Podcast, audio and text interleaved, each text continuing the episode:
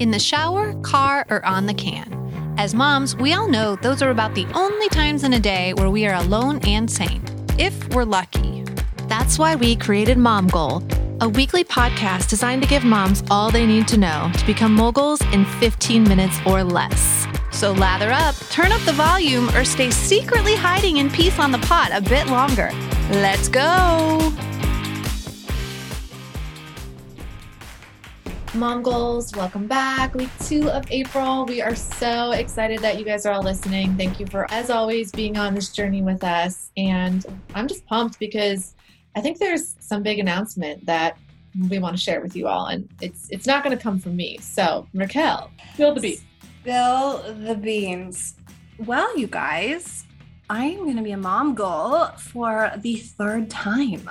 Baby Kelly number three Oh, is currently cooking. So, awesome. yes, yes. Well- Kristen, you've known. Been on the journey since I think I told you at like week six. Right now, I am 20 weeks along. I've been very hesitant to tell all of you guys. I don't know. I, I've just been so busy.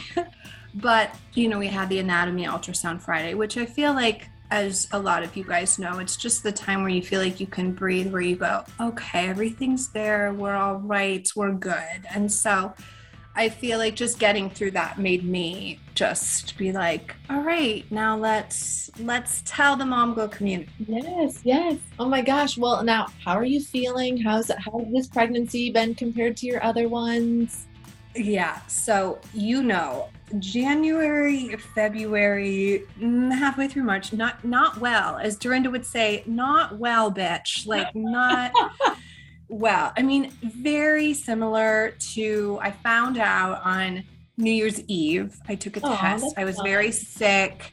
Thought it was COVID. Nope, not COVID. Just nauseous because you prego girl. So January, just it's it's the same. I get very sick in the first trimester. The first trimester is my least favorite of all the trimesters.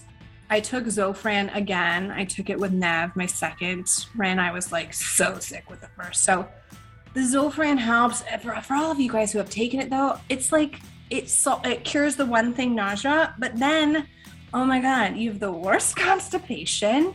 You have the worst gas pains where you think you're having a miscarriage because your gas pains are so bad. So it's just like you can't win. You can't win. And so I would get really nauseous at night. Like at nighttime, it would be the worst. So that went on for, I got COVID, what a COVID week six. That's when I told you because I was like, you had COVID, I had COVID. And I'm like, oh yeah, Kristen, by the way, I'm pregnant. I'm dying. This is terrible Oh goodness. then sinus infection from the COVID, then fun yeast infection from the antibiotics Oh gosh. from the si- so it was just like every week. But we're here now. You're here Week now. We're here now. I will say like week 15, 16, just as my other two pregnancies, the nausea started going away. And so I don't have that anymore, which is a huge weight lifted off. So I'm a ton better. Ton Yeah, yeah.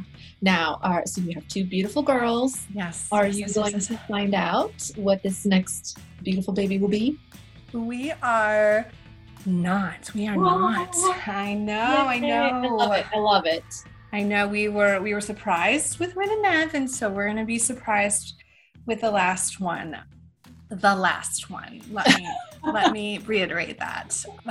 Well, well, I remember you always saying you're like, I just don't think I'm done yet, and I knew I'm glad it. that you listened to your gut. You know, Yeah, Like, you I knew it. I Yeah. just you know, I kept all the baby stuff down in the basement and but I also knew they were so close together, 19, 20 months apart. And I also knew I did not want another so close together that, you know, so when people would ask me when they were like, you know, even two, three years old, I'd be like, nope, nope, I, I can't do it now. I can't do it now. And then something just, you know, Nev Kelly turned three and then she turned four and it just, you know, it got a bit Right. easier. So, so we're going to be surprised. Due date is September 2nd. We'll see. We'll see if I make it that long. We'll see if I have a Labor Day baby. We'll let you know. We'll, we'll keep you posted. Well, we are so, so excited and happy for you and cannot wait to meet this new baby bundle of joy. All right, guys. Stick around next week because now that you know I'm cooking another one, Kristen and I are going to spill our labor stories with you all the good, the bad, and the real, real ugly. So we'll see you next week. Bye, guys. Welcome back. It's time for five minutes of finance, and joining us again is Nicole Harrison, multi million dollar producer, plus principal broker and owner of the Harrison Co. Real Estate Group. So, last week, Nicole, you gave us tips on how to start the buying or selling process with a realtor. So, what comes next? All right. So last week we talked about the planning process that starts before you do anything involving buying or selling a house. And if you recall, we discussed the importance of choosing a great agent, going over the buying and selling process, and all the documents involved, having a realtor come to your home to go through all of that. And we touched on obtaining a pre approval. So let's get into what a pre approval process looks like and why it's so important. First, let me share this with you. I personally, in my market, I do not get paid any money or any kickbacks from referring you to lenders, but some realtors might. If you're curious, ask your agent if they do. I like to avoid even the appearance of impropriety, so I don't want paid to send you to someone. But over the course of my career, I have some invaluable insight as to who charges less, who has better rates, who works hard and is available when you need them. Nobody wants to pay more for a mortgage, right? Who cares who you pay it to? But it's important just as much as it is to have a good realtor, it's equally important to have a good lender. This market is tough enough to deal with without having to try and track down your lender because they don't communicate well or at all. That's kind of the worst when you can't find them. So, by providing the names of some of these lenders that we know do a great job, my goal is twofold to make it easy for you, but also for me. Um, it's painful when I have a client who comes to me with a lender they've already chosen, and that lender doesn't answer their phone, they don't reply to emails or don't even text, um, or who just doesn't understand the process of this market because maybe they don't do a lot of business, and it puts you as a buyer at a disadvantage completely. So we don't want that. So let me give you an example of why choosing a good lender is important. I have a lot of clients who work with a large national bank here, headquartered in Central Ohio. And when these clients come to me, they already have a pre approval, sometimes from their employer, because they've been told that their fees will be discounted as an employee perk. That's all good and dandy, but here's the thing it's not always the best route for them because everybody's different. It may, they may not even have the best product for that particular buyer. So they would have paid more for mortgages in general with fees and rates that are different if they didn't check out what their options were overall. Rates have creeped up over the past year. Back when I first started in real estate, they used to be like six to 9%. Now, a couple weeks ago, we're kind of mid threes, low fours. That is still low, historically low. And my grandparents used to tell me, oh, rates were 18%, right? But here's a couple things about rates that are important too, and mortgages in general. Rates change sometimes throughout the day. So you may hear in the morning that rates are at 3%, and at noon they could be three and a quarter. It, it's going to change. Another important fact is that you cannot lock your rate until you're in contract. This is a big surprise for a lot of people. When you get a pre approval, your lender is going to base what they quote you as a rate based upon the rate that day at the time of your call and based upon your credit score that day. So that can change. So your rate is not locked until you're in contract. Rates are good for about 60 days when they do a pre approval with you. But again, you can't lock it. So once we go into contract, if for some reason there's a delay with your builder or with the closing in general, maybe there's a seller issue, that might get delayed. We might have to ask for a rate extension, but that can cost you money. So, something to ask your realtor about. Lenders are going to ask you for bank statements, tax returns, W 2s, 1099s, all of those things. So, kind of dig some of that stuff out ahead of time they're going to have you fill out an application so that they can kind of see the full picture of what you look like as a borrower. And I'm going to be brutally honest here. I am not a fan of the online pre approvals through companies who might feature an instant pre approval or a quick app to download. Those are not what I would recommend. They're not seeing the full picture of what a pre approval would look like for you. And they may give you one and it may not have any weight to it, it may not be any good. So, wouldn't it be a bummer if you found a house you actually loved, wrote an offer, got it in contract, and you can't close because you had a really bad pre approval. So, some lenders are known in the real estate industry too as just being a pain to deal with. Realtors talk, they talk to their sellers. You don't want to go in with a bad pre approval. So, some advice when you're in the home buying process regarding loans and pre approvals, please don't open any new credit lines. And that means no new Kohl's credit card charges, no new cars. Don't buy a boat. Please don't buy a new couch, right? Because you may not have a house to put the couch in. And so, kind of important.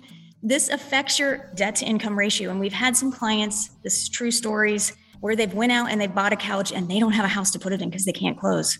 So it's terrible. We don't want that but it does happen. So 0% interest or same as cash with some of the stores, all of that, don't do it. The day you close, after you're done, go for it. Don't change jobs. This is another thing. Talk to your lender if you're thinking about it. Let them make that decision for you. Depends on if it's in the same line of work or the same field or if it's within the same company. But for the love of God, please do not quit your job. You're going to quit. Quit after you're closing.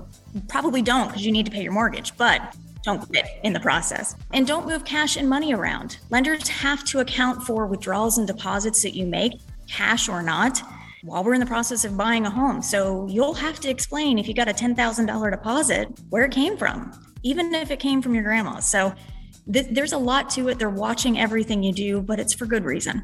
I can remember when we were buying our first home. I, I felt like I'm like, I feel like I'm being investigated by the FBI. Like, well, it is. You're under a microscope and just everything they they need to know everything. It was like you were on trial. And so it's like everything you said was spot on. And mom will definitely take note if you are trying to buy a house. All right, this is all super important. Thank you for sharing your insights with us. Be sure to join us next week because Nicole is going to break down the types of loans in an easy, digestible way. Get excited. And don't forget to follow Nicole on Insta at broker underscore Nicole or visit NicoleHarrison.com. See you next week. Mommy! Mommy! Mom Goals, we are back with the amazing Chinwe Esimai, Managing Director and Chief Compliance Officer for Legacy Franchises at Citigroup. She's a podcast host and author of Brilliance Beyond Borders. This week, we are talking about what it means to have immigrace. So, Chinwe, can you explain to our audience the true meaning of that term? Yes. So, immigrace means immigrant's grace or immigrant's genius. And it's essentially an immigrant woman's highest expression of her purpose and potential.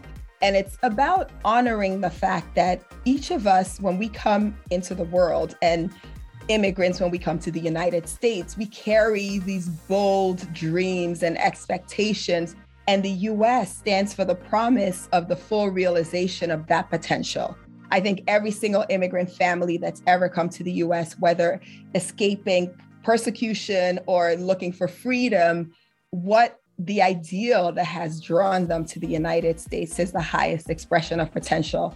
And so immigrace is about recognizing that highest ideal. And it's also about how do we dig into it and continue to bring it to life in the world in tangible ways. So I'm very much about not just holding those dreams to ourselves, but figuring out ways to bring them to life and to apply them and to help um, move things forward in our industries, in our environments, in our community, and for those around us as well. And in your book, you bring up the word genius and yes. how you know we we think it's Albert Einstein. That's what like pops in my head the the minute I see it. But you've said that we've come to know it as this exclusive term, and you disagree. Why do you disagree? Yes. I strongly disagree because I think that industries and society as a whole we lose out. We lose out on people living their fullest joy, their fullest potential, and their contributions when we cut off their potential, when we say, well, this is an exclusive term only if you fit these criteria. Will you be considered a genius? And if everyone is a genius, no one is a genius. And so we really limit ourselves to a very narrow definition, first, in terms of who we think qualifies as a genius, but it's very narrow if you look at the number of people that we as a society have placed this title on.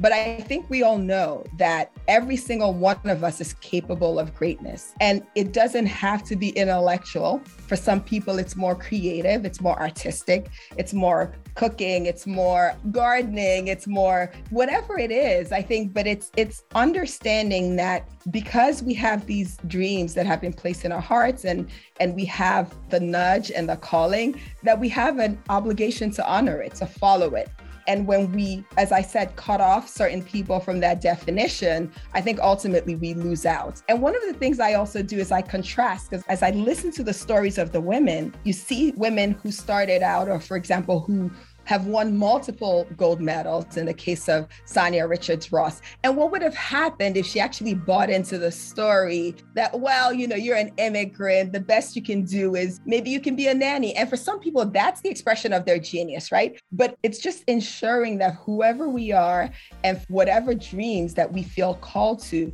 that we honor that and that we pursue it and we find ways to make it a reality. I love this so much. And now every time I hear the word genius, I'm not going to just think of Einstein. Mm-hmm. you can head to chinweesimai.com slash book or anywhere books are sold to purchase your copy of Brilliance Beyond Borders today. And be sure to tune in next week where we talk about the importance of redefining what success means to us. Thanks, Chinwe. We'll see you next week. All right, Mom Goals, that's all the time we have. Thanks for listening. Want more Mom Goal? Follow us on Instagram at Mom Goal. And don't forget to leave us a review.